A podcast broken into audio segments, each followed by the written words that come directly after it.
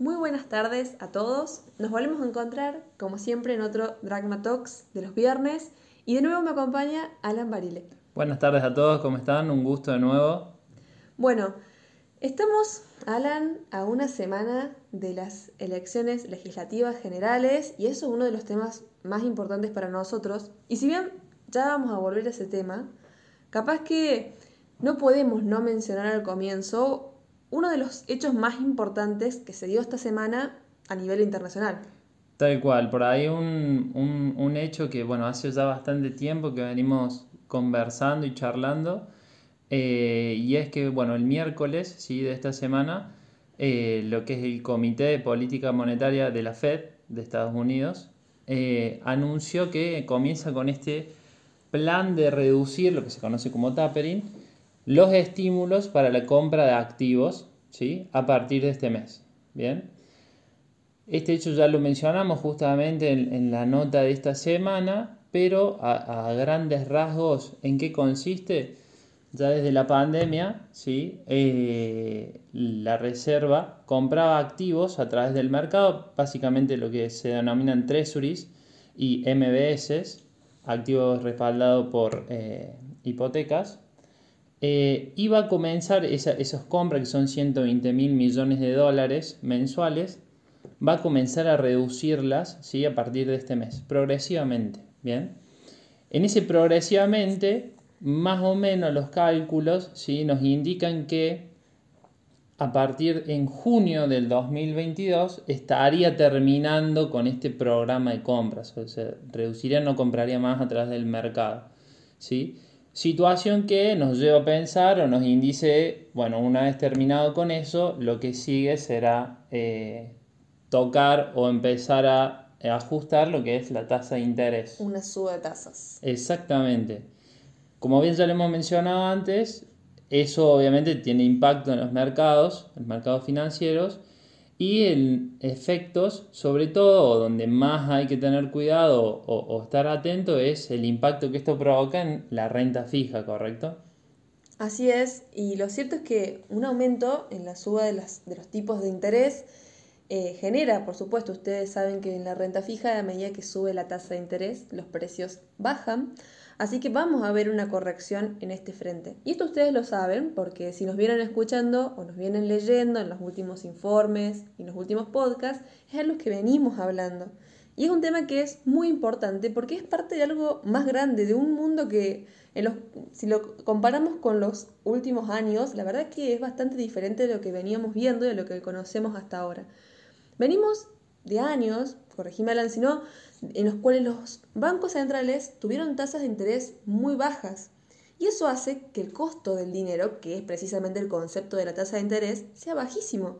Entonces hay un nivel de liquidez tal en la cual llega a cualquier proyecto sin tener este, este costo de oportunidad que viene dado por esta tasa de interés. Esto es economía básica, pero lo cierto es que vamos a estar frente a un mundo donde el dinero va a empezar a escasear, porque ahora sí tiene un precio, escasear en términos relativos, vamos a decirle con respecto ahora, y las tasas van a subir, haciendo que los títulos quizás menos riesgosos se vuelvan un poco más competitivos. Y el mundo no va a ser inmune a eso.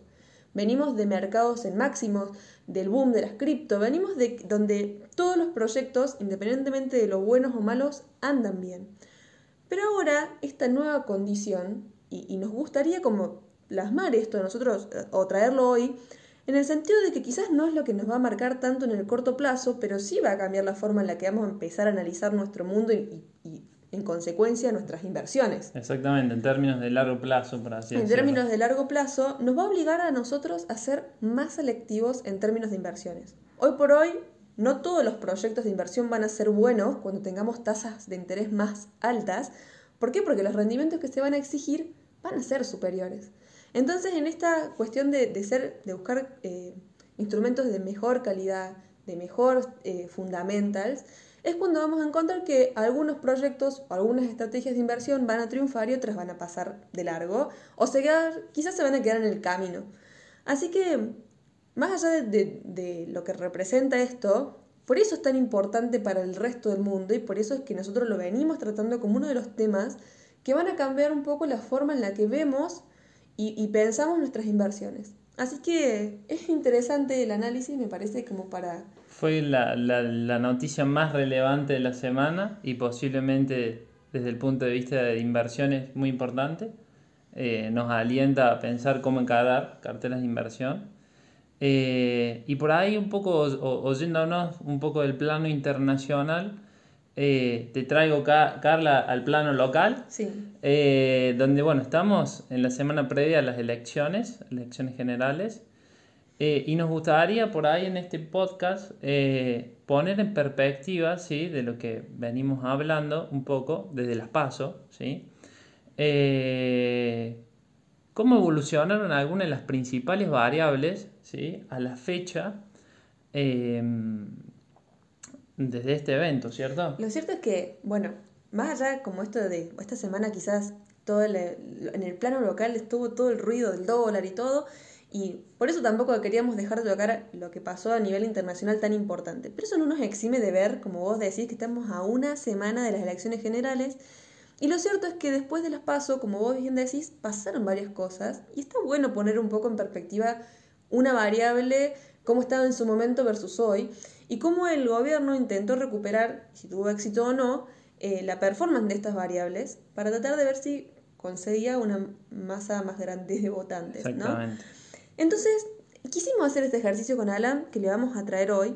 Y comencemos en primer lugar, si te parece, por aquellas variables que quizás son las que más nos repercuten. Las dos más importantes. En el día a día. Vamos Exactamente. En términos de inflación, recuerden que allá por septiembre eh, el dato que teníamos como último dato de referencia era el del dato de julio, que nos dio una inflación mensual del 3%. Después el dato de agosto llegó con un 2,5% de suba, que se ubicó por debajo del 3%, lo cual fue bueno. Pero el dato de septiembre, que conocimos hace poco, volvió a sorprender al alza. Eso hace que la inflación acumulada en el año esté en torno al 37%, incluso con controles de precios, con tarifas pisadas, con los salarios pisados, con el dólar pisado, básicamente. Eh, y lo que no es menor es que la inflación núcleo, que es la que por ahí es, tiene esta más eh, inflexión a la baja, podríamos decirle de esta forma, encima está en el 39%, por encima de los niveles de inflación en general, lo que nos hace tener la perspectiva que hacia adelante va a seguir esta inercia, lo que nos va a devolver registros de inflación que se van a mantener elevados en los próximos meses, de cara al 2022 y en adelante. Exactamente, y por ahí yéndonos a la segunda variable más importante, que hoy deberíamos decir es la segunda, pero tiene múltiples versiones o caras, que es el dólar, ¿sí? Eh, en lo que respecta al oficial, estuvo sumamente contenido en estos meses que pasaron prácticamente la variación ¿sí? fue de 1,78%, hoy lo tenemos prácticamente tocando el valor de 100 pesos, ¿sí? lo que eso nos deja una tasa anualizada, ¿sí? que es un dato que se viene siguiendo mucho, de 12,5%, o sea, estuvo totalmente controlado de la mano de más regulaciones, y lo que nos deja un tipo de cambio oficial un poco atrasado este año, sí, con respecto a lo que, como comentó Carlos recién, lo que fue la inflación. Exactamente. Y bueno, en el MEP también pasó algo interesante, porque ustedes tengan en mente algo que venimos diciendo siempre en esto de que en la medida que hay mayores restricciones en un contexto de cepo, son aquellos de tipo de cambio más libres o con menos restricciones los que reflejan verdaderamente el valor del dólar, la demanda detrás de esta reserva de valor que te da una moneda dura. Y el MEP, en su momento, vamos a poner como perspectiva el 13 de septiembre, digamos, post elecciones el lunes después del domingo, em, el tipo de cambio estaba en torno a 170 con Chirola, con 65 más o menos. Hoy el tipo de cambio con L30 intervenido, intervenido nos da 180 con 50. Son 10 pesos más, básicamente, desde aquel momento hasta la fecha. Aproximadamente un 5% arriba. Exacto. Pero nos deja con las últimas regulaciones, vamos a decirlo de esta forma, nos dejaron con dos tipos de cambio MEP bastante diferenciados. Brecha que se continúa ampliando en estas últimas semanas. Y cuando ponemos en perspectiva que hoy el dólar MEP, el cual el más libre, el que se calcula con los títulos de legislación extranjera, podríamos decirlo así, o el G de 30, que todo el mundo lo googlea de esa forma, nos da alrededor de 205 prácticamente si tomamos como referencia los datos de hoy lo, lo que es 35 pesos más caro que aquel momento de las post-elecciones. Y es verdaderamente el real, el no intervenido, el que subió un 20% en apenas 52 días, lo que refleja verdaderamente cómo ante contextos de incertidumbre el argentino corre hacia una moneda que realmente preserve el valor y preserve el capital. Exactamente. Y por ahí, si ya nos cambiamos a una tercera valor sumamente importante eh, o que se mira muchísimo, es cómo evolucionó el riesgo país desde ese momento hasta la fecha.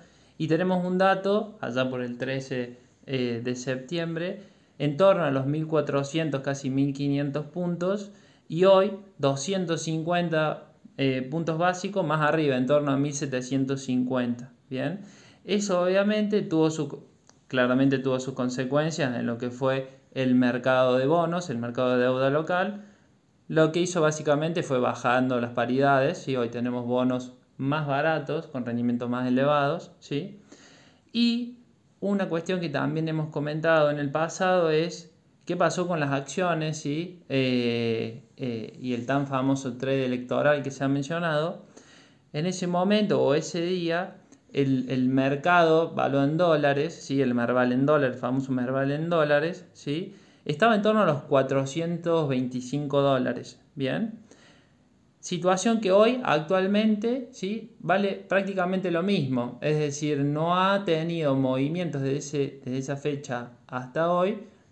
Obviamente en el medio sí relevantes, pero prácticamente estábamos en la misma situación podríamos decir como a la espera de alguna confirmación de electoral, ¿bien? Me parece interesante justo cuando mencionas esto del riesgo país, Alan, porque realmente refleja eh, el, nivel de la, la, percepción que se tiene de nuestro país como riesgoso. Entonces, en la medida que se genera esta incertidumbre, que también se, se reflejó en los tipos de cambio, se nos empieza a exigir más tasa por encima para realmente que amerite invertir en Argentina y que, el riesgo argentino eh, realmente tenga sentido. Eh, y cuando por ahí saliendo un poco de las variables que todo el mundo miramos y que son como resultado de políticas económicas, concentrémonos en esas políticas económicas si querés. Y veamos, por ejemplo, cuál fue el comportamiento de la base monetaria. Y a simple vista aumentó, pero cuando nos vamos a encontrar los factores que aplican esa suba o ese aumento en la cantidad de dinero en la economía, vemos que se explicó casi principalmente por las transferencias del Tesoro eh, o, del Banco Central al Tesoro.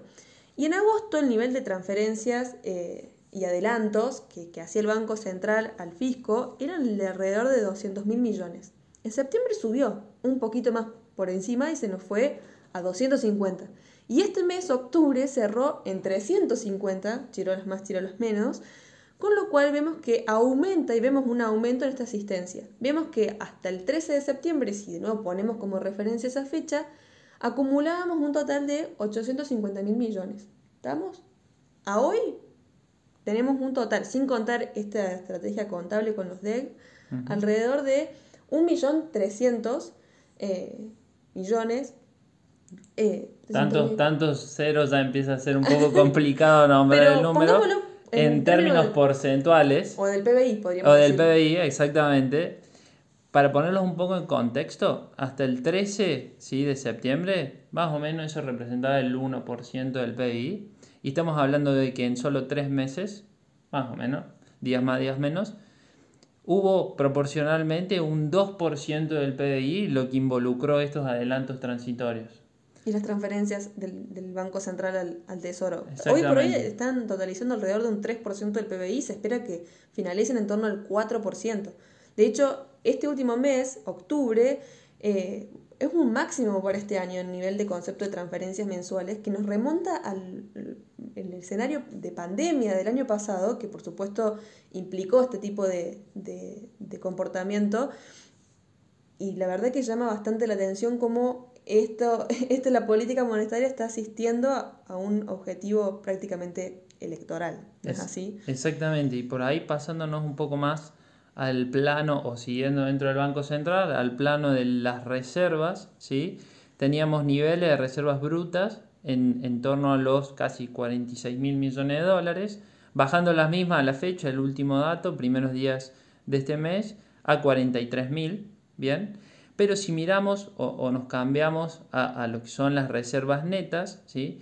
luego de un septiembre que fue bastante complicado eh, para el Banco Central, con ventas aproximadamente de mil millones de dólares, un octubre que de la mano de una gran cantidad de regulaciones logró acumular algún saldo positivo, se lo acaba de gastar en esta semana que acaba de correr, acaba de pasar. Se la vio complicada el central en el mercado de cambios. Exactamente. Y bueno, saliendo un poco de, las métricas, pasemos a algo que en el, cuando tuvimos nuestro último call, que fue luego de las PASO, dijimos, esto era previsible y si se acuerdan los que estuvieron presentes, nosotros trajimos un análisis bastante interesante eh, que estuvo rondando en esos días de cómo se comportaron los salarios reales y el índice de confianza en el gobierno. Y volvemos a traerlo a hoy a ver si algo efectivamente cambió. Y cuando vemos los salarios reales, o, cuando comparamos los salarios en términos nominales, vemos que crecieron en el año alrededor de un 33% con los datos agosto, que en realidad son los últimos datos disponibles. Con una importante brecha entre el nivel de salarios registrados, que subió alrededor del 36% en lo que va del año, versus los no registrados, que se están llevando a la peor parte porque no subió más que el 20%. ¿sí? En el mismo periodo, cuando comparamos la inflación hasta agosto, la verdad que con las subas del último mes nos dejó alrededor de 32% mensual. O sea que van a la par, o, en lo que va del año, los últimos meses los salarios lograron compensar un poco el movimiento que había tenido la inflación en el mismo periodo. Ahora, cuando lo comparamos en términos interanuales, quedan un poquito desparejos, y sobre todo cuando veramos la inflación núcleo. Pero más allá de esto, vemos que cuando vimos los últimos datos en septiembre y los comparamos con los de hoy, hay una cierta mejora, sumado a que se implementaron enormes packs de asistencia eh, social para llegar o, poner más, básicamente, más dinero en el bolsillo de las personas. Ahora, cuando comparamos la otra variable de interés, que es el índice de confianza en el gobierno, vemos que en el mes de octubre se ubica en torno a 1.5 básicamente. Y si ustedes se acuerdan, eh, siempre que se ubicaba debajo del 2.1 en este índice de confianza que lo elabora Ditela, el oficialismo perdió las elecciones. Esto se cumplió en septiembre, por supuesto. Y antes ya había pasado este, se este evento. Exactamente, la única excepción es allá por 2007, pero eh, en las últimas dos décadas se cumple prácticamente rajatabla. Y cuando comparamos cómo lo teníamos allá por agosto, nos daba 1.85, que incluso ya venía arrastrando varios meses por debajo del el 2.1. Desde enero, ya desde el 2021 y los meses subsiguientes se ubicó debajo de este nivel, pero entre septiembre y octubre empeoró y empeoró bastante y hoy se ubica en este 1.5. Para encontrar un nivel, de hecho, Alan, tan bajo como el actual, nos tenemos que ir a abril del 2009, cuando la situación era bastante mala, y después nos tenemos que ir a mayo del 2014, periodo en el cual el gobierno también termina perdiendo las elecciones. Entonces esto nos deja como conclusión de que... Hoy en día podríamos decir que tenemos en un contexto o en una semana antes un escenario o estamos con bastante incertidumbre, por así decirlo. Los números no han mejorado lo suficiente como para que el cambio en los resultados sea realmente sustancial, con lo cual de nuevo nos deja, como bien decís, incertidumbre. La única certeza que tenemos eh, duran una semana y después lo que pasará hacia después de las elecciones va a depender del resultado y de cuáles sean las políticas económicas que se lleven hacia adelante.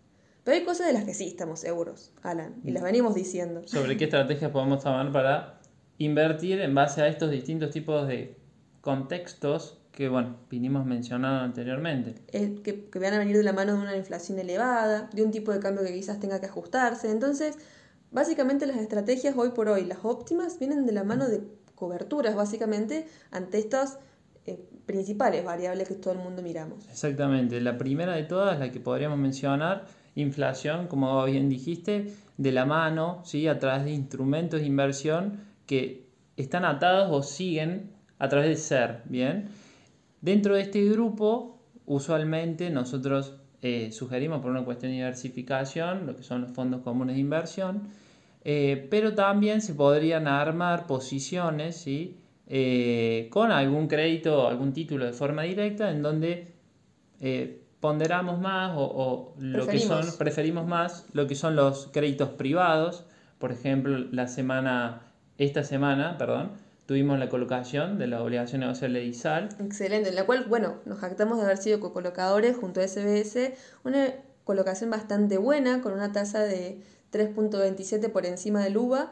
Y con una demanda de 2X, lo que en realidad se estaba buscando, o sea, denota que el mercado está yendo por esta clase de instrumentos.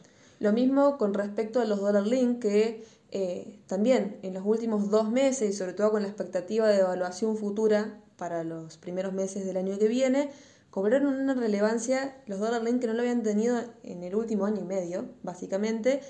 Eh, y la verdad es que hay varios fondos comunes de inversión que reflejan de forma excelente esta estrategia, sobre todo para los inversores minoristas, y sobre este segmento ponderamos aquellos fondos que además de tener eh, obligaciones negociables o, créditos corporativos eh, que ajusten con respecto al tipo de cambio oficial y tengan esta característica, nos gustan aquellos que también conformen esa, o al menos la mitad de esa cartera, con títulos SER y con futuros de dólar, elaborando este sintético del cual ya le veníamos hablando en otros, en otros eh, podcasts, que la verdad me parece que, que te cubre no solo del tipo de cambio, sino que también tenés como esta cobertura implícita con respecto a la inflación. Exactamente. Un tercer instrumento, el de siempre, compra, la compra de dólares. Tenemos la compra de dólar MEP, con bueno, la salvedad que tenemos un intervenido y el otro libre. Y también la compra de un contado con liquidación si se quisiera tener eh, los dólares afuera. Y dentro de ese rubro, dentro de esa categoría de dólar contado con liqui, tenemos para aquellos casos que les quisiera quedarse de forma local, pero estar cubierto nuestra cartera de CEDARS, que la hemos mencionado con anterioridad, para este armado y esta réplica de ir siguiendo el contado con liqui. Bueno, y por último, para aquellos que quieran estar en acciones o en obligaciones negociables, por ahí eh, priorizamos a aquellos que nos den este tipo de, de cobertura también sobre el tipo de cambio, pero por su esquema de negocio aquellos que estén expuestos a los movimientos del tipo de cambio porque exporten, entonces le, podría venir bien una suba al tipo de cambio, o aquellos que estén asociados al, petróleo por, con el ímpetu que ha tenido en las, en, las últimas semanas el movimiento del petróleo, ¿no? Eh, así que esas son por ahí un poco las recomendaciones, esta bajada de la macro y de las variables a estrategias concretas de inversión que nos gusta dejarle en este tipo de espacios, ¿no es así? Así es, espero, bueno, que les haya servido mucho. Cualquier cosa nos pueden contactar. Por supuesto. Así que esperamos que tengan una muy buena jornada y buen fin de semana. Les mandamos un gran abrazo a todos, que tengan excelente fin de semana.